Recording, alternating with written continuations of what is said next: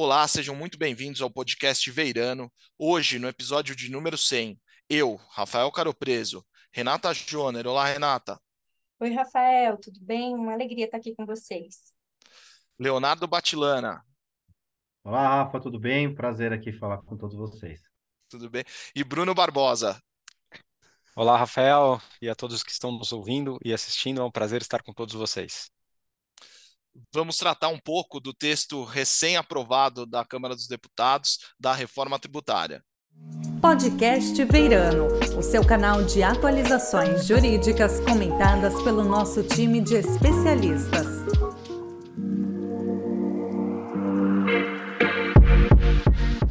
A reforma tributária é um anseio já de bastante tempo, mais de, de década, uh, da população, do empresariado em geral, que sempre clamou assim por uma simplificação do sistema. Hoje, o sistema tributário, principalmente a tributação do consumo, é muito caótica. Você tem assim uma série de legislações, todos os entes tributários podendo editar a sua própria legislação, uma série de discussões eh, de, de natureza administrativa, judicial, sobre a interpretação que esses entes eh, dão sobre determinado assunto, eh, às vezes até conflito né, de competência, é muito comum você ter conflito entre estados estados e municípios, e uma falta né, de, de segurança jurídica, obviamente, né, porque você não tem é, uma, uma uniformização da própria administração, uma falta de transparência fiscal, é muito comum você não saber o quanto você paga de tributo, você tem uma cumulatividade em algumas situações onde não era para ter, em que pese uma tributação que fale, por exemplo, da não cumulatividade, é comum você ver uma cumulatividade nessa cadeia. Você tem também uma regressividade muito grande, você tem alíquotas ali que nem sempre respeitam a seletividade, dentre outros pontos. Então, justamente por esse manicômio tributário, né, que sempre foi objeto de discussão né, uma reforma tributária. Mais recentemente, em 2019, eh, nós tivemos duas PECs que tiveram uma tramitação até eh, bem avançada, uma discussão eh, bastante grande sobre o tema, que é a PEC 45, que foi de iniciativa da Câmara, e a PEC 110, de iniciativa do Senado. Essas duas PECs foram o que originou, né, o texto, que originaram, na realidade, o texto dessa votação recente na Câmara dos Deputados, que a gente vai tratar uh, aqui na, nesse podcast. O principal ponto do, desse texto aprovado né, foi muito pautado na simplificação dos tributos, e aí nós tivemos o quê? Tivemos a extinção de cinco tributos, do PIS, da COFINS, do IPI, que são tributos de natureza federal, do ICMS, dos estados e do Distrito Federal, e do ISS, de competência municipal, por outros dois, né, que é o IVA dual. Então, a gente tem o IBS, que aí fica de competência subnacional, né, em substituição ao ICMS e o ISS, a CBS, que de competência federal, e aí em substituição a o PIS, a COFINS e também ao IPI, e mais a criação de um imposto seletivo, que aí é um imposto que acabaria incidindo unicamente sobre bens né, nocivos à saúde e ao meio ambiente. Até essa questão do meio ambiente foi até eh, tida como um princípio nessa, nesse novo texto constitucional, que também a tributação deve observar a preservação do meio ambiente. E além desses três, então, a gente teve a substituição de cinco tributos por três, mais a criação também, a possibilidade né, dos estados foi também uma novidade até desse texto é, recém-aprovado, que você tem a possibilidade dos estados criarem uma nova contribuição, e aí acaba você acabou tendo né, a substituição de cinco por quatro tributos, que não necessariamente, então você não vai, eh, não tem tanta simplicidade, né, como era um dos principais objetivos lá atrás, em 2019, quando essas duas PECs começaram a ser discutidas. Então, para tratar até um, um pouco do, dos principais aspectos, a Renata vai falar um pouquinho mais. Então, Rafa, sobre essa questão da simplicidade, no meu sentir, isso é exatamente o principal desafio é, do nosso legislador, é fazer um sistema tributário, re, reinstituir um sistema tributário que seja simples, mas ao mesmo tempo que seja justo. É, e conciliar essas duas grandezas é difícil, porque é, quando você quer simplificar, você então estabelece um imposto único, uma alíquota única, e isso você acaba tributando é, é, sujeitos com capacidades contributivas distintas no mesmo, aplicando o mesmo nível de tributação sobre elas, sem é, distinguir é, as particularidades de cada setor ou a importância daquele setor para a economia. Então, para que você deixe o sistema tributário mais justo, você começa a precisar inserir nessa reforma exceções, e isso acaba, claro, trazendo uma certa complexidade para o sistema. Mas, a, é, em meu sentido, acho que a reforma andou bem no seguinte ponto: é, nós temos de fato uma legislação tributária complexa, é, e isso é demonstrado em números, já foi medido. Nós temos mais de, desde a edição da Constituição de 88, mais de 360 mil leis editadas. É, um levantamento, e aqueles levantamentos que o Banco Mundial faz todos os anos, demonstra que no Brasil, uma empresa de médio porte, ela gasta, por exemplo, quase duas mil horas por ano para cumprir as suas obrigações fiscais, enquanto os nossos países vizinhos, aqui da América Latina, nenhum deles é, gasta mais do que 300, 400 horas por ano. Se você for olhar os países desenvolvidos da Europa, países com tributação simples, as empresas, por exemplo, em Luxemburgo, as empresas gastam 22 horas por ano para cumprir as suas obrigações fiscais. Então, você vê a diferença e a complexidade do nosso sistema. E, e onde a reforma caminhou bem nesse sentido? Ao instituir, então, olhando para os cinco tributos e olhando para aqueles para o IVA dual, né, que foi instituído agora, a CBS e o IBS. Eles são, são um imposto que passaram a ter a mesma base de cálculo, os mesmos sujeitos passivos, as mesmas imunidades, é, os, as mesmas regras de não cumulatividade.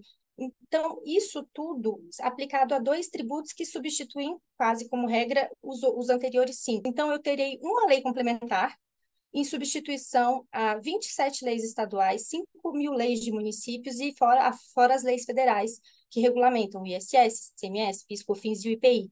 Então, me parece que nesse ponto da lei complementar única, é, regulamentando e você unificando, isso traz, sim, uma simplicidade para essa reforma. Agora, a, a nossa grande preocupação é o papel dessa lei complementar, que é, de fato, muito importante para a reforma tributária. Então, por quê? Os conceitos e as premissas que estão sendo estabelecidas são premissas que, claro, é, trazem uma melhoria do sistema. Agora, isso só vai repercutir na prática se a lei complementar que vier a ser editada fixar alíquotas justas, é, desempenhar bem o papel, porque muita coisa está ficando é, pendente de regulamentação. Então, é, o papel da lei complementar na, nessa reforma tributária, ele é essencial, ele é o foco. Se essa lei complementar ela não trouxer parâmetros objetivos e que sigam esse norte de simplificação, é, nós teremos problemas. Mas, por isso, a sugestão de que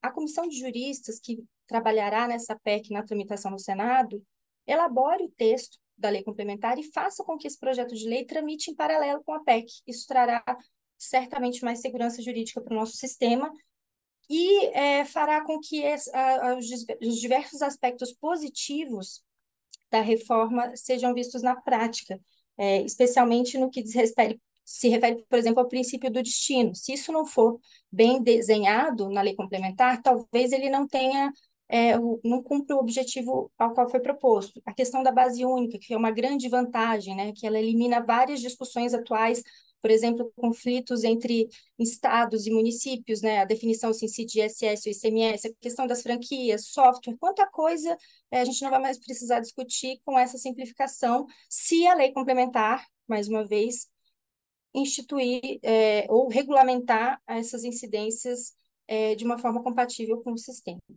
É, né, Renata, a gente ter já um texto inicial, né, ainda que, eh, obviamente, não vai votar o texto da lei complementar em conjunto, mas daria mais segurança, né? Você conseguiria, sim, eh, sanar várias dúvidas que hoje surgem, que às vezes, a, se a gente tivesse já pelo menos um esboço da lei complementar, nós não teríamos, né? Ou uma certa insegurança. O, o texto constitucional hoje, né, por exemplo, ele traz 26 poderá. Então, assim, ele, ele, deixa muito a cargo da lei complementar. Acho que também não, não se esperava que a Constituição definisse absolutamente tudo, mas é, é óbvio que eh, isso causa uma certa insegurança, e aí, tendo o texto, todos os contribuintes poderiam, né, então, discutir em cima já de, um, de uma proposta efetiva, né, sem dúvida nenhuma, seria um, um, ponto alto se o Senado seguisse, seguisse essa linha. Agora, aproveitando, aproveitando e continuando ainda com relação a outros aspectos relevantes da proposta, acho que um, acho que em um aspecto ela andou realmente muito bem, com talvez uma ressalva que eu já vou entrar, é, mas é com relação à não cumulatividade, né? Então a gente tem hoje um regime de não cumulatividade, mas não completamente é, eficaz e certamente não é uma não cumulatividade plena. A gente tem, como a própria Renata já havia adiantado, a gente tem tributos diferentes que têm bases de cálculo diferentes, mecânicas de aproveitamento de crédito diferente. Então, quando eu pego, por exemplo, o ICMS, é, onde eu deveria ter, de fato, né, o aproveitamento integral do, do, do, imposto destacado na operação imediatamente anterior, e eu comparo com o regime do PiscoFins, onde eu tenho um regime de creditamento sobre algumas despesas e custos é, tão somente, eu tenho de fato, primeiro, eu tenho uma não cumulatividade parcial. Para alguns setores especificamente falando, isso é extremamente relevante, porque é, ou existe uma restrição formal ao aproveitamento de crédito, sobretudo para piscofins, no caso de insumo, como é o caso do setor comercial, é, ou então é, você tem muito pouco crédito, porque são setores que é, é são de economias talvez mais é, modernas não estão vinculados à ideia do comércio em si ou da industrialização. Né? Então, o setor, é, o setor de tecnologia é um setor que geralmente é bastante impactado, né? e o setor de serviços em geral. Então, a gente tem hoje uma previsão né, com, com, com a PEC é, de uma previsão de uma não cumulatividade plena, incluindo é, intangíveis e direitos. Tá? Então, acho que é muito positivo nesse aspecto. É, e a ideia é que não se exija, pelo menos esse, é, é, acho que esse foi o racional da construção do projeto como um todo, que não se exija prova ou então a confirmação de que houve efetivamente recolhimento né, de imposto ou contribuição na etapa imediatamente anterior, mas, especificamente nesse ponto, acho que existe uma melhoria e acho que uma adequação que deve sim ser avaliada pelo Senado, é, porque existe um dispositivo específico que também, acho que na linha do que o Rafael comentou e a Renata reforçou, que também está ali previsto de ser regulamentado por, é, por lei complementar, que prevê que em alguns cenários pode ser sim exigido a comprovação do efetivo recolhimento é, na etapa anterior. Acho que isso é, primeiro, não encontra parâmetro no mundo, né? Então, nos, nos sistemas avançados de VT, que acho que é onde é, se procurou guidance para a elaboração desse projeto, é, não existe essa orientação, essa vinculação. E o racional por trás do projeto em si também é de não exigir essa vinculação, né? Então, acho que esse é um ponto talvez de ajuste para evitar uma discussão futura, evitar talvez uma controvérsia, uma insegurança é, que pode ser evitada já no nascedouro né, dessa, desse novo arcabouço da tributação sobre consumo no Brasil. Então, acho que esse é um ponto bastante relevante. E um outro ponto que vem em linha com isso, e talvez para reduzir né, o litígio, é justamente a previsão de não, não incidência de tributo sobre tributo. Né? Então, é, a gente tem de fato uma previsão expressa né, de não incidência ou de não inclusão da CBS na base de cálculo do IBS e vice-versa. É, e aí é importante lembrar que a gente historicamente teve né, é, uma discussão de, que durou décadas pela, pela famosa tese do século que tratava da exclusão da, do ICMS da base de cálculo do PIS da COFINS. A gente tem outras teses filhotes que é, estão em estágio avançado, mas que discutem incidência é, ou não do ISS na base de cálculo do PIS da COFINS e do PIS COFINS na base nas suas próprias bases de cálculo. Então acho que se procurou e corretamente evitar primeiro incorrer no mesmo erro, né, já sabendo da orientação do Supremo Tribunal Federal, e evitar um cenário de litígio, porque como né, o objetivo aqui é simplificação e redução de contencioso. E claro, isso em, em paralelo é, à tentativa de manter e observar uh, um regime que faça sentido em termos de carga tributária, né, considerando as diferentes é, perspectivas que a gente tem aqui no mercado nacional. Então, acho que esse ponto, de fato, é bastante positivo. Mas tem algumas preocupações adicionais, né, principalmente, acho que com relação não só a alguns setores, mas a questão é, e aí acho que o Leonardo depois vai, vai entrar, acho que mais nesses pontos, mas é, a questão da seletividade, né, né, alguns setores que podem ser impactados, e algumas falhas mesmo no texto, que, como o Renata colocou, foi um texto que foi aprovado de forma muito célere, o que é bom por um lado e ruim pelo outro, porque assim não tem tempo hábil para que se você discuta e reveja alguns pontos técnicos mesmos que uh, talvez em um processo legislativo um pouco, né, um pouquinho, um pouquinho mais comedido, uh, ele pudesse ser resolvido talvez no próprio, né, no próprio nascedouro na Câmara dos Deputados, mas existe espaço para correção no Senado.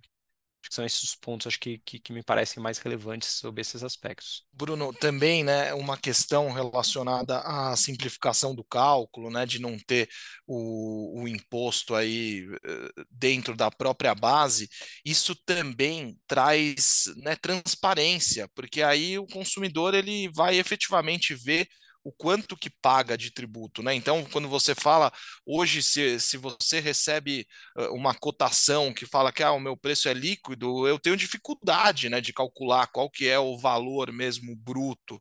E, e, e com a reforma, né, o que me parece aqui é que eles se preocuparam com isso de adotar mesmo esse modelo, né, como é do IVA pelo mundo, que é o plus tax. Então, você tem o valor ali mais o tributo e é uma conta muito simples, né, de se fazer. É o tributo por fora, né? Exatamente, Rafael. É, a ideia do tributo por fora é justamente essa. A gente está né, tá viajando, está nos Estados Unidos, uh, ou está na Europa. Você sabe qual é o preço do produto ou do serviço que você está contratando e qual é a carga tributária em cima desse produto ou serviço. Então, é, existe uma transparência, né? E, e, esse tipo de informação acho que facilita a vida do, do cidadão para entender e tomar suas decisões de adquirir ou não determinados produtos e serviços, entender até que ponto de, alguns setores ou alguns produtos são excessivamente é, onerados ou não, pelo contrário. Então, acho que você tem total razão, acho que é uma questão de transparência também. Bom, Bruno, é, eu acho também que a questão da reforma, a gente tem alguns pontos de melhoria no texto, né? Mas até antes de, de, de começar minha fala, eu acho que é, a gente até vê aqui com bons olhos a reforma, é, a ideia da proposta é uma ideia para desenvolver o país economicamente. A gente tem reforma tributária, está sendo discutida há mais de 20 anos é, muito tempo ficou travado. São várias discussões que já foram levadas para a Câmara e nunca se passou. E eu acho que a gente tem, primeiro, é, aproveitar essa oportunidade que passou a, a, redação pela Câmara, a gente tem a possibilidade efetiva né, de ter uma mudança no país, de trazer, assim, a gente tem que elogiar alguns pontos, né? principalmente dessa reforma, a questão de simplicidade, transparência, alguns princípios como base ampla, a possibilidade de tomada de crédito amplo, a questão também do princípio do destino, que vai facilitar muito né, a tributação para todas as empresas, vai, vai, ser muito mais fácil de ver, de visualizar aquilo que você está tributando no consumo, né? Só que, logicamente, algumas coisas foram atropeladas nesse texto e a gente tem que dar algumas sugestões e aproveitar essa oportunidade, já que foi para o Senado, e ver o que, que a gente poderia trazer de melhorias e auxiliar nesse projeto, né? Uh, então, acho que um dos pontos acho que vale a pena a gente falar aqui é da questão do imposto seletivo. O imposto seletivo, da forma que ele está desenhado, logicamente, é, você traz toda a não cumulatividade né, para o IBS pro, e para a CBS, Uh, e por imposto seletivo, acho que a ideia não é ter essa não cumulatividade, mas nada é trazido no texto constitucional. Então, o texto constitucional não traz essa clareza. Ele só cria o imposto seletivo, falando que ele vai incidir sobre uh, bens que são prejudiciais à saúde ou aqueles que sejam prejudiciais ao meio ambiente. Uh, eu acho que a ideia de, e o desenho desse imposto também vai muito de encontro com aquela discussão que teve quando foi apresentada a PEC 45 e a PEC 110, a sociedade civil uh, se uniu para e alguns setores, né, alguns setores sustentáveis, porque a ideia era tentar trazer alguma, algum benefício de alíquota para aquelas empresas que sejam mais sustentáveis ou aquelas que emitam menos gases poluentes na atmosfera e, e um pouco uh, mesmo mais ou menos na linha de como as coisas estão indo no mundo, né? É, a gente tem, por exemplo, na Europa o carbon taxes, o environmental taxes, que são para empresas que efetivamente você tenha essa a, ou a melhoria, ou uma sustentabilidade, ou uma empresa que seja mais poluente, né? Então você tem uma diferenciação para a tributação de cada uma dessas empresas. Uh, e aí tem um ponto que nos preocupa quando você traz, né, foi trazido aqui na PEC, essa questão de você, do, do imposto seletivo ser para uh, bens é, que sejam nocivos à saúde ou ao meio ambiente. Só que aí, quando você tem uma outra disposição, lá no artigo 155, no parágrafo 3 e essa é um, esse é um dispositivo que ele foi trazido na Constituição de 88 para estabelecer que apenas o ICMS seria, o ICMS, Imposto de Importação e Exportação, incidiriam sobre uh, serviços como de telecom, energia elétrica, petróleo e minerais. Só que, para fazer o ajuste dessa redação, uh, foi inserido agora também a CBS, o IBS e o Imposto Seletivo. O imposto seletivo, do jeito que está desenhado, pode causar um pouco de confusão na interpretação desse texto, porque nos parece que fica muito a cargo da lei complementar ela poder estabelecer um imposto seletivo, por exemplo, para energia elétrica ou para telecom, o que na verdade estaria totalmente de contramão do que está do que está sendo falado na hora que se cria o imposto seletivo e a base desse imposto seletivo. Então, eu acho que isso é um ponto que precisaria de um pequeno ajuste, um esclarecimento agora pelo Senado, ou com um parágrafo a mais esclarecendo porque para não gerar dúvida, né? Porque você eventualmente poderia criar esse imposto seletivo por uma fonte de energia que não seja renovável, para aquela fonte que seja mais poluente. Mas, por exemplo, para energia renovável, a gente tem o crescimento da energia renovável no país, não faz o menor sentido. E ainda temos ainda uma discussão que tanto telecom e energia foram analisados aqui a, a, essencialidade desses bens pelo próprio Supremo. E o Supremo analisou, viu recentemente que as alíquotas majoradas não podiam ser aplicadas para esse tipo de serviço. Então a gente acha que esse é um ajuste que pode ser feito na redação, são ajustes simples a fazer e para evitar uma dor de cabeça lá na frente e algum problema na lei complementar e, logicamente, aumentar um eventual contencioso desnecessário. E outro ponto que eu acho que talvez seja um ponto que impactou muito, tem sido muito, está sendo muito discutido agora no mercado, né? É a questão do artigo 20. O artigo 20 ele foi, ele criou uma contribuição para os estados, né? Uma contribuição que vai durar por 20 anos. É, e essa contribuição, ela basicamente ela foi colocada de última hora na emenda aglutinativa num dia antes da votação. E isso causa um pouco mais de preocupação e isso precisa ser revisto pelo Senado, porque ela vai muito é, assim, contra todo o espírito da PEC, que é a simplicidade, é a transparência, é o princípio do destino, porque você cria uma contribuição para incidir sobre produtos uh, primários e semi-elaborados, e esse tributo, que é chamado de contribuição, né, é, ele vai ficar no estado de origem, para aquele estado em que foi produzido esses bens. Então, e é muito delegado, e o que o Rafa falou aqui, eu acho que é muito importante, é, da questão dos 26 poderás. É, tem muita coisa é, é, remetida para a lei complementar, é, para a própria lei. isso é dado um cheque em branco para os estados, né, para essa questão do, da contribuição. Então, a contribuição é um cheque em branco os estados fazerem o que quiserem. E a gente não sabe como isso vai ser tratado numa lei, é como que vai vir a lei complementar. Então, eu acho que para esse dispositivo, eu acho que a, a, ideia seria ele ser excluído mesmo da Constituição, porque ele ou melhorado de uma forma, é, uma total mudança dele, porque a gente não sabe como isso vai ser aparelhado pelos estados. Eu acho que é o que causa mais preocupação para os setores. No fim do dia, Léo, o artigo 20 também, ele vai causar né, um aumento da arrecadação, né, que era também um dos, uma das promessas né, da PEC de que você não teria um aumento de arrecadação dos entes. E vai ter, porque é, a, a arrecadação dos estados ela está assegurada, então nenhum estado vai sofrer nessa fase de transição e ainda por cima podem instituir uma nova contribuição que vai onerar uma parte da cadeia, como você bem falou, acaba ferindo todos os, os princípios né, e as diretrizes da PEC. Então, sem dúvida nenhuma, acho que é um ponto que foi de última hora, passou eventualmente meio despercebido, mas que o Senado deveria se ater sim e rejeitar. É uma jabuticaba que não é bem-vinda, né? Assim, ela é contraditória com, com todo o desenho que foi estabelecido pela PEC.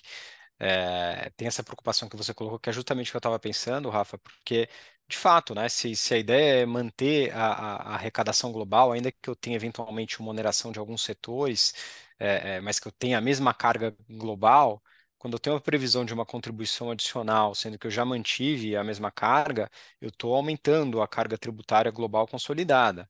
Então, assim, isso é, não está sendo julgado de forma alguma. Então, é, de fato, não, não faz sentido sob essa perspectiva, não faz sentido sob a perspectiva de, é, do racional de trazer simplificação. De fato, assim, não, de novo, a gente vai, se a gente está evoluindo para ir para um sistema que é mais semelhante ao aplicado no resto do mundo, para um sistema que ele é transparente, que ele é mais fácil, que ele é simplificado e, e, a gente adiciona uma contribuição como essa, a gente de fato indo na contramão e aí a gente voltaria a ter uma sistemática talvez não tão complexa como a gente tem hoje, uhum. mas certamente muito pior que a gente deveria ter, é, considerando o trabalho todo que está sendo feito para aprovação de uma sistemática nova de, de, de DIVA dual. É, e isso acaba passando uma mensagem, porque a gente te, não se sabe quais são as alíquotas né, que serão aplicadas. É, ninguém sabe hoje em dia quais são as alíquotas. E me parece que é algo que foi criado para proteger os estados eventualmente de uma queda de arrecadação, porque a alíquota pode ser inferior do que a alíquota do ICMS, por exemplo, é hoje. Então você acaba garantindo uma compensação financeira por 20 anos daquilo que pode acabar sendo perdido pela questão da alíquota. E apesar desses progressos todos da PEC na, da, aprovada na Câmara, a gente percebe que o Senado ele pode tanto aprimorar a PEC como ainda distorcer mais o que a gente já tem. Então, é, embora algumas premissas sejam muito positivas dessa reforma, se elas forem modificadas ao extremo no Senado, se, ou se elas não forem aperfeiçoadas, esses pontos de, não forem esclarecidos, ela vai gerar mais distorções e aí mais contencioso do que é, anteriormente previsto. Né? A gente sabe que existe uma vontade política do Senado também de aprovar essa PEC de uma forma rápida, como foi aprovado na Câmara, o presidente do Senado já falou isso várias vezes, mas a gente espera que sim, que eles consigam conciliar todas essas preocupações. Sem dúvida. Até né, pela tramitação que, que se espera agora no Senado, uh, o texto vai passar pela CCJ. Né? Então, o que a gente espera é que tenha uh, uma discussão uh, maior, mais debruçada no texto e que dê também a chance, né, da, não só do da de todos ali poderem também opinar para, por exemplo, né, acabar com esse artigo 20, com essa contribuição dos estados que, que vai na contramão por completo da, da PEC. Né? Queria agradecer aqui aos meus colegas, acho que a gente conseguiu uh, tratar dos principais pontos né, desse texto recém-aprovado. Esse tema muito né, de uma reforma tão estruturante assim, ele vai dar ainda bastante discussão, e a nossa ideia aqui é trazer outros podcasts para tratar uh, do, dos próximos passos e de tudo que tivemos aí da reforma tributária. Rafa, Léo, Bruno, foi muito bom bater esse papo de reforma tributária com vocês. Um abraço. Pessoal, foi muito legal o bate-papo aqui com vocês. É, obrigado a todos os ouvintes é, por estarem aqui com a gente hoje e esperamos vocês nos próximos podcasts. Rafael, Renata, Leonardo e ouvintes, uh, muito obrigado. Foi um grande prazer e espero vocês nos nossos próximos podcasts sobre o assunto. Você acabou de assistir o podcast Veirano. Para obter informações atualizadas sobre temas jurídicos relevantes, acesse o nosso site veirano.com.br.